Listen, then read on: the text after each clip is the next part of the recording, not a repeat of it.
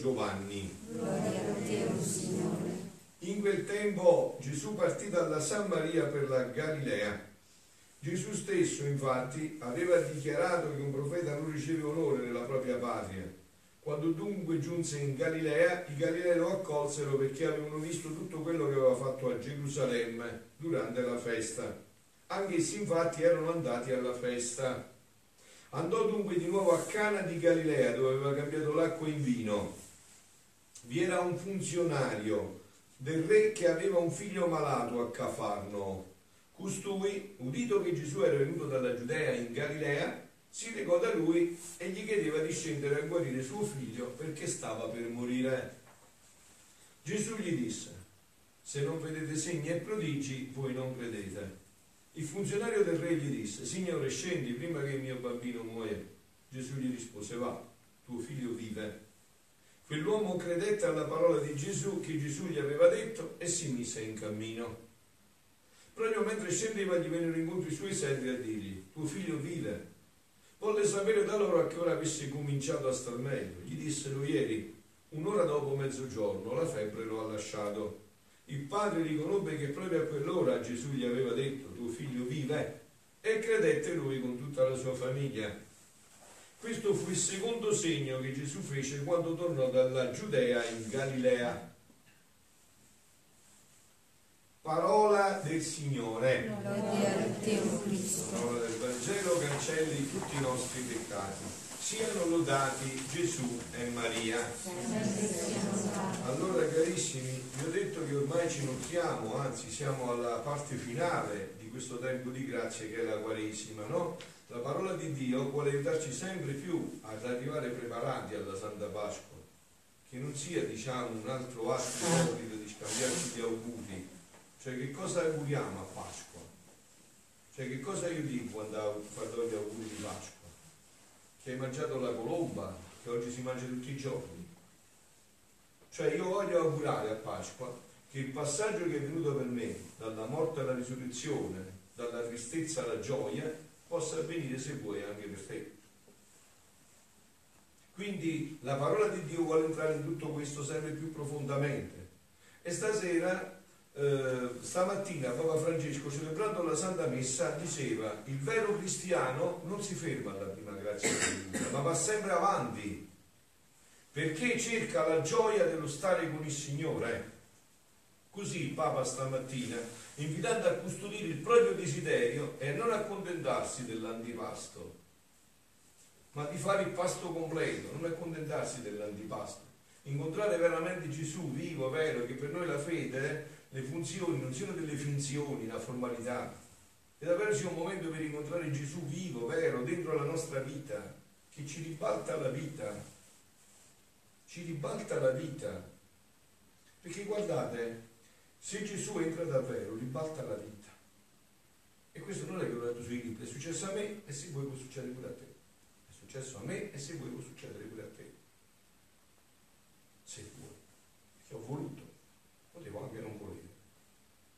Ma se si fa sul serio Gesù entra e ribalta la vita. E senza dubbio. Perché se no che fa? A chi figli e a chi figliastri? A me vuole più bene che a te.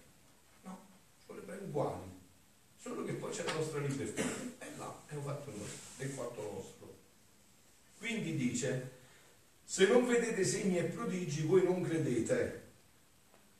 È un rimprovero quello che nell'odierno brano del Vangelo Gesù rivolge al funzionario del re che gli va incontro in Galilea per chiedergli di guarire il figlio malato. La gente sapeva che Gesù aveva fatto tanti miracoli e Gesù, dice sempre Papa Francesco, sembra perdere la pazienza perché il prodigio sembra l'unica cosa che conta per loro. L'eccezionalità, le cose che fanno rumore. Ma non questa, non ci serviamo con le cose che fanno con l'eccezione della vita è fatta di ordinarietà, di ogni giorno. E là proprio passano i grandi miracoli, i più grandi miracoli di Dio, nelle cose di ogni giorno. Quindi dice Gesù, il Papa commenta, dov'è la tua fede? Vedere un miracolo, un prodigio e dire ma tu hai la potenza, tu sei Dio, sia un atto di fede, ma piccolino così, perché è evidente che quest'uomo ha un potere forte, ma lì incomincia la fede, poi, ma poi deve andare avanti. Dov'è il tuo desiderio di Dio? Perché la fede è questo, avere il desiderio di trovare Dio, di incontrarlo, di essere con Lui, di essere felice con Lui. Perché anche questo, capite? Cioè, se non ci chiariamo bene su questo passaggio, perché io so che cosa passa nella testa della gente, no? stando in mezzo al popolo, no? un pastore che sta in mezzo alle pecore, sa che cosa passa nella testa, no? cosa fa passare il diavolo anche nelle teste. No? Voi pensate che stare con Gesù, perché ha chiesto, chiede i comandamenti, sia essere una cosa pesante, e chissà, invece eh, così mi toglie l'aria, invece nel mondo la gioia, quello è tutto un inganno. Tutto un inganno, il mondo aveva ammazzati di morte, non finire, a non finire. Perché solo Gesù ti vuole felice, ti ha fatto per la felicità. E stare con Lui è felicità. Fuori da Lui ci sta la tristezza l'angoscia. Il Signore ci invita alla vera gioia. Ma qual è? Dice Papa Francesco, poi introduco nel commento mio. Ma qual è piuttosto il grande miracolo che compie il Signore? La prima lettura del libro del profeta Isaia lo spiega, dice Francesco. Ecco, io creo nuovi cieli e nuova terra. Si godrà sempre e si gioirà per sempre di quello che sto per creare.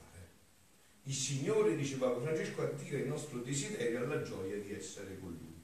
Allora, cioè, io di questo sono specialista, veramente specialista, invece solo questo solo questo sto approfondendo ormai, cioè i cieli nuovi e la terra nuova, dove si gioirà per sempre di quello che Gesù sta per creare, o meglio, il profeta si, eh, si esprime in questo modo per dire Dio non è che sta per Dio crea una volta per sempre tutto creato, però questo si sta svolgendo e adesso siamo in una fase molto avanzata proprio di questi cieli nuovi e terra nuova che il Signore vuole mettere nell'umanità. E allora capiamo anche il senso dei miracoli. Avete sentito che questo miracolo avviene a Cana, questo dove è già venuto un primo miracolo, l'acqua cambiata in vino. Giovanni i miracoli li chiama segni. Il segno non è la realtà, è un segno, cioè significa che ti indica la realtà, ma non è la realtà. Tu non ti puoi e non ti devi fermare al segno. No? Per esempio, per andare a Campobasso, le tabelle ti indicano la strada per andare a Campobasso. Eh? Ma tu non ci nulla se ti fermi di fronte alla, alla, alla, tabella stai là incantato perché la tabella è fatta bene. Arriverai a Campobasso, devi andare a Campobasso. Quindi i miracoli non sono il punto, sono un segno per dirci guardate che c'è una realtà. Vedete che non si ferma qua fatto, no? Perché anche questo che ha guarito, questo bambino che ha guarito, dopo è morto, eh? sicuramente. Può darsi pure che si è ammalato, sappiamo più un'altra volta. Di questo è solo un segno. Ma dove ci vuole condurre Gesù? Sentite dove sta questi cieli nuovi e terra nuova. È un brano del maggio 31 1936 che Gesù dà a Luisa. Onde il mio dolce Gesù tutto bontà mi ha detto, mia piccola figlia del mio volere, il mio amore vuole sfogarsi, sente il bisogno, sfogarsi, la capite questa parola, sfogarsi, però proprio di fare la storia sfogare non ce la fa più, non può essere più contenuto questo amore, cerca anime che lo vogliono ricevere, no? Se tu ti vuoi sfogare con qualcuno e non c'è nessuno che ti ascolta, eh, non puoi sfoghi. Ci vuole che l'altro sia disponibile ad ascoltarti. Quindi Gesù dice, il mio amore vuole senti il bisogno di far conoscere a chi vuole vivere la mia volontà ciò che io feci e faccio, perché ritorni a regnare questa volontà in mezzo alle creature. Tu devi sapere che tutta la mia vita non fu altro che il richiamo continuo della mia volontà in mezzo alle creature e il richiamo delle creature nel mio fiat supremo. Cioè, se voi leggete la Bibbia da questo punto di vista, voi vi innamorete della Bibbia. La parola di Dio vi fa innamorare se voi leggete sapendo che cosa Gesù faceva, qual era lo scopo di tutto quello che faceva, qual era il fine, quei miracoli, tutto, come lo dicono, qual era il fine anche di questo miracolo, qual era lo scopo di tutta la vita di Gesù? Perché Gesù si è fatto uomo?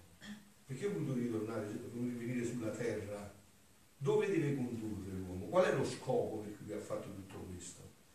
Tanto che come concepì, così simboleggiava il richiamo, il ritorno di farla concepire nelle creature, la mia volontà, che con tanta enormità l'avevano messo fuori dalle loro anime e richiamavo loro a concepirla in essa. Io non mi stanco quando dico queste cose perché so che molti di voi non venite ai ritiri, non capite quello che dico, mi dispiace, tanta gente anche che ascolta attraverso i media e io devo parlare di queste cose, ormai è urgente, è urgentissimo, perché Dio sta immettendo tutto questo nell'umanità, no? Cioè, quando dico questo, che cosa voglio intendere? Quello che vi ho sempre detto, allora, quando noi siamo stati creati da Dio, noi siamo stati fatti perfettissimi, bellissimi, sanissimi, tutti in un capolavoro. Come può fare Dio? Che può fare Dio? Dio non mica fa i scorpi, no? Mica Dio ha fatto i tumori, il cancro, la depressione, questo abbiamo fatto noi, no? Ma col peccato, e questo è il motivo, il peccato, le altre cose, tutte cose secondarie, tutti i mali vengono dal peccato eh? siete convinti, se non convincete, eh? dal peccato. Questo è il vero, la radice di ogni male. Tutto il resto passa, il peccato resta, fa male qua e farà più male di là. Col peccato abbiamo creato questa rovina. Ma Dio non ci ha lasciato così. Dio vuole che l'uomo ritorni come era stato creato e ritornerà, non c'è dubbio, eh? tranne chi non lo vuole, perché Dio l'ha fatto libero, l'ha fatto libero rispetto alla libertà, tranne chi non lo vuole. Come nacqui, così richiamavo il rinascere del mio volere in tutte le opere umane, in tutte le mie lacrime infantili, vagiti, preghiere e sospiri, richiamavo con le mie lacrime e sospiri la mia volontà nelle lacrime, pene e sospiri delle creature, affinché nulla facessero, che non sentissero la forza, l'impero della mia volontà che regnasse in loro la quale, impietosita delle lacrime mie e delle loro, avrebbe dato loro la grazia del ritorno del suo regno. Perciò ci ha insegnato il Padre nostro. Questo è il motivo fondamentale. Venga il tuo regno, sia fatta la tua volontà come in cielo così in terra, a questo motivo. Dio vuole che l'uomo gli ritorni in quello splendore in cui la volontà dell'uomo e la volontà di Dio erano una sola volontà e l'uomo si scialava di felicità. Questo è ciò che Dio vuole dall'uomo. Anche il mio esilio simboleggia come le creature siano esiliate dal mio volere. E io voglio essere esiliato per richiamare la mia volontà in mezzo ai poveri esiliati, affinché li richiamasse e convertisse l'esilio in patria, dove non più sarebbero stati dirineggiati dai nemici, da gente straniera, da vili passioni, ma vivessero con la pienezza dei beni della mia volontà. Il mio ritorno a Nazareth come simboleggia bene la mia divina volontà. Io vivevo in essa nascosta, il suo regnare stava in pieno vigore nella Sacra Famiglia. Ero il verbo, la volontà divina in persona, velata nella mia umanità. Quale pena, quale dolore non essere riconosciuto nel riscuotere un grazie, un ti amo, un atto di riconoscenza, né dal mondo intero né dalla stessa Nazareth, che non volle la mia volontà, ma anche la mia santa umanità viveva in mezzo a loro, la quale cercava di dar luce a chi potesse vedermi e avvicinarsi a me per farmi conoscere, ma che nel mio dolore rimanevo sempre il Dio nascosto. Tale è la sorte del mio volere divino. L'uomo fu creato con la forza creatrice del fiat. Sapete che significa? È lo che dice la Bibbia. E così siamo stati creati. Allora, chiariamoci un punto però prima ma voi credete allo stesso Dio che credo io? Perché se stiamo parlando di due Dio diversi, ci capiamo. Voi credete al Dio che può fare tutto quello che vuole, quando vuole, come vuole, dove vuole, con chi vuole, ogni volta che vuole. Che questo Dio sia incarnato in Gesù Cristo, che si è fatto uomo. Se non crediamo allo stesso Dio possiamo parlare, non ci capiamo, non ci capiamo. È un Dio che può prendere un po' di terra, ci mette il suo alito dentro e fa il capolavoro. Voi credete a questo Dio? Ma questo è il Dio in cui io credo. Il Dio onnipotente, che può fare quello che vuole, quando vuole, come vuole, dove vuole, in un istante. In un istante può prendere il più grande peccatore se lui risponde fare il più grande santo. L'ha fatto tutta la storia della Chiesa, i santi su tutti quanti qui, San Francesco, Santa Cosetta, vedete la loro vita, tutto così. Un istante ha riportato la vita. Quindi questo è il nostro Dio È Dio che fa dal nulla quello che vuole. Chi dice una parola fiat e fa tutto questo capolavoro dell'universo, stelle, cieli, mari, mondi, colline, tu, prati, fiori, tutto Non bastava un tipo di, una decina, una ventina di tipi di frutti, no, migliaia e migliaia di frutti, di colori, di fiori, di sapori, tutto quello che vuoi. Con una sola parola, un solo fiat.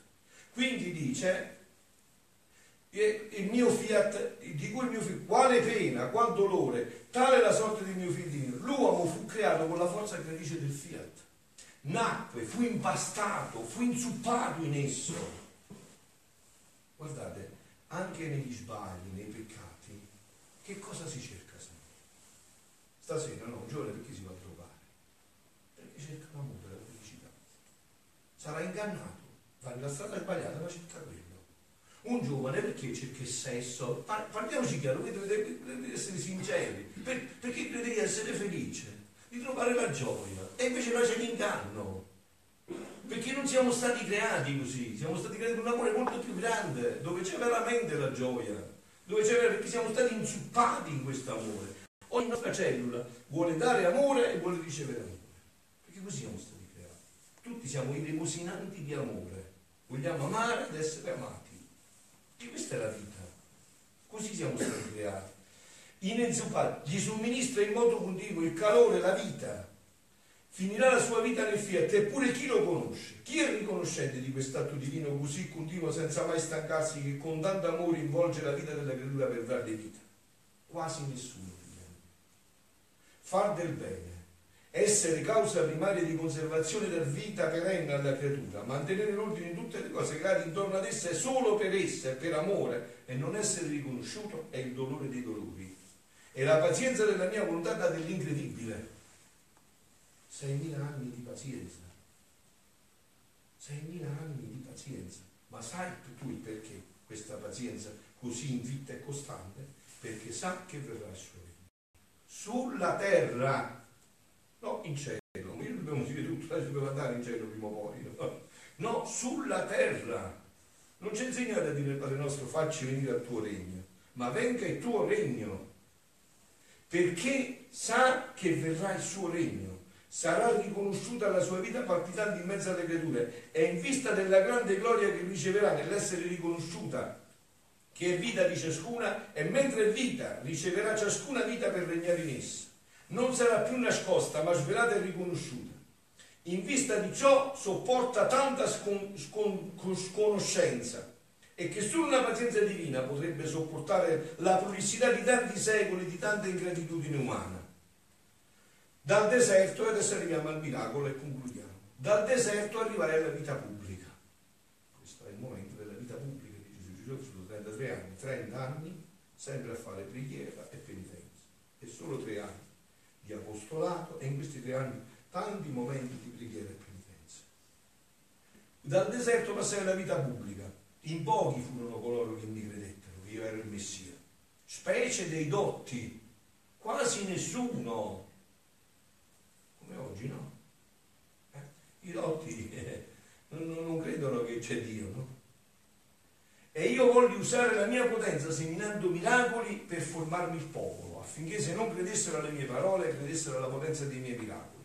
Erano le mie industrie divine e amorose che a qualunque costo volevo farmi conoscere che ero il loro salvatore. Perché se non mi conoscevano non, non potevano ricevere il bene della redenzione. Quindi era necessario farmi conoscere per fare che la mia venuta sulla terra non fosse inutile per loro. O come la mia vita pubblica simboleggia il trionfo del regno del fiat in mezzo alle creature, che con verità sorprendenti io farò conoscere. Quindi preparatevi, Gesù farà conoscere a tutti questo. Io non so come farà, ma farà sicuramente come Dio, farà sicur- tutti lo conosceranno nella coscienza. Farò conoscere e per avere l'intento farò miracoli e prodigi inauditi. Tutti questi movimenti che vedete nel mondo, Gesù lo dice, leggete questi scritti, a una donna della prima elementare, sono facilissimi. Gesù dice muoverà tutto, tutto per far conoscere. Con la potenza del mio volere, eh, sentite, richiamerò a vita i morti alla grazia ripeterò il miracolo della risurrezione di Lazzaro, che ad onda che gli uomini sono imputriditi nel male, perciò a me non mi sconvolge tutto questo male. Io non ho paura, che Dio basta che dirà una parola, ribalterà tutto. Ribalterà tutto. Basta che dirà una parola. Se noi preghiamo e spingiamo Dio a dire questa parola, tutto si risolverà in un istante. Di, di là e ad che gli uomini sono imputuditi nel male, resi cadaveri puzzolenti come Lazzaro, il mio fiat li richiamerà vita. Farà cessare la puzza del peccato, li farà risorgere nel bene, insomma userò tutte le mie industrie divine per far dominare il mio volere in mezzo alle genti. Vedi dunque che in ogni mia parola che dicevo e in ogni miracolo che facevo, chiamavo la mia volontà a regnare in mezzo ad esse e chiamavo le genti a vivere ad esse. Preparatevi figlioli perché questa è una bellissima notizia che io sto cercando, come dire, di trasmettere in tutti i modi possibili all'umanità. Vedete che la storia non finirà come voi immaginate, l'ultima parola sarà riserva a Dio. L'ultima parola sarà di Dio in tutto, nella nostra vita, nella vita dei nostri paesi, nelle nazioni, nel mondo intero, in tutto l'universo. L'ultima parola sarà di Dio. E questa parola ultima di Dio, dicevo ieri sera, no? nell'omelia che dicevo ieri sera, Dio la proporrà per due strade. Voi sapete no? che noi da ieri sera, da sabato sera, scusate, siamo facendo tre giorni interi, quasi quattro di preghiera, solo per Papa Francesco, che lui ha sempre chiesto dal primo momento che si è presentato, perché 13 saranno 5 anni che sta alla cattedra di Pietro, sempre ha detto pregate per me, l'abbiamo fatto? Mi pare di no. Allora cerchiamo di riparare che Dio poi ci chiederà conto perché lui luce Cristo in terra, no? E dicevo nella mia omilia, con cui concludo anche stasera, dicevo, io ho avuto la certezza morale sicura perché quel 13 marzo del 2014, in quel conclave lo Spirito Santo ha eletto Papa Francesco. Voi sapete che Paolo ha lo Spirito Santo, vero? Non è che lo fanno di loro, noi lo so, quello che poi lo Spirito Santo è l'ultima parola. Perché ha scelto Papa Francesco? perché è il Papa della misericordia per eccellenza. Domani in questa umanità nessuno potrà dire che Papa Francesco non ha detto a tutti che Dio amore infinito, perdona tutti, perdona sempre, perdona comunque, raggiunge l'uomo in qualunque gravità è, tutto lo ribatte e lo fa nuovo. E allora Gesù dice in questi scritti che questo regno deve venire nell'umanità, che non c'è problema, è sicurissimo. Però le strade per venire sono due e questo lo sceglierà per. Per via di misericordia o per via di giustizia. Due sono le strade, eh? non c'è alternativa. Questo regno verrà senza dubbio. Ma come verrà? Per via di misericordia o per via di giustizia? Gesù nel diario di Santa Faustina Colasca dice farò venire un Papa, io pensavo che era Giovanni Paolo II, invece qua ho capito che è proprio Papa Francesco, un, mio, un Papa che annuncerà la misericordia. Finito il tempo della misericordia se l'uomo non approfitta, allora arriverà la giustizia. Ma questo lo decidiamo noi, hai capito? Questo è nelle nostre mani. Come vogliamo adesso? Che Dio ci raggiunga attraverso queste bellezze che io sto queste conoscenze, che apriamo il cuore, ci disponiamo, ci convertiamo, ci vediamo nei nostri peccati, chiediamo perdono, rinnoviamo la nostra vita, o vogliamo che Dio lo stesso deve mettere questo, ma arrivi con la giustizia? Siano lodati Gesù e Maria.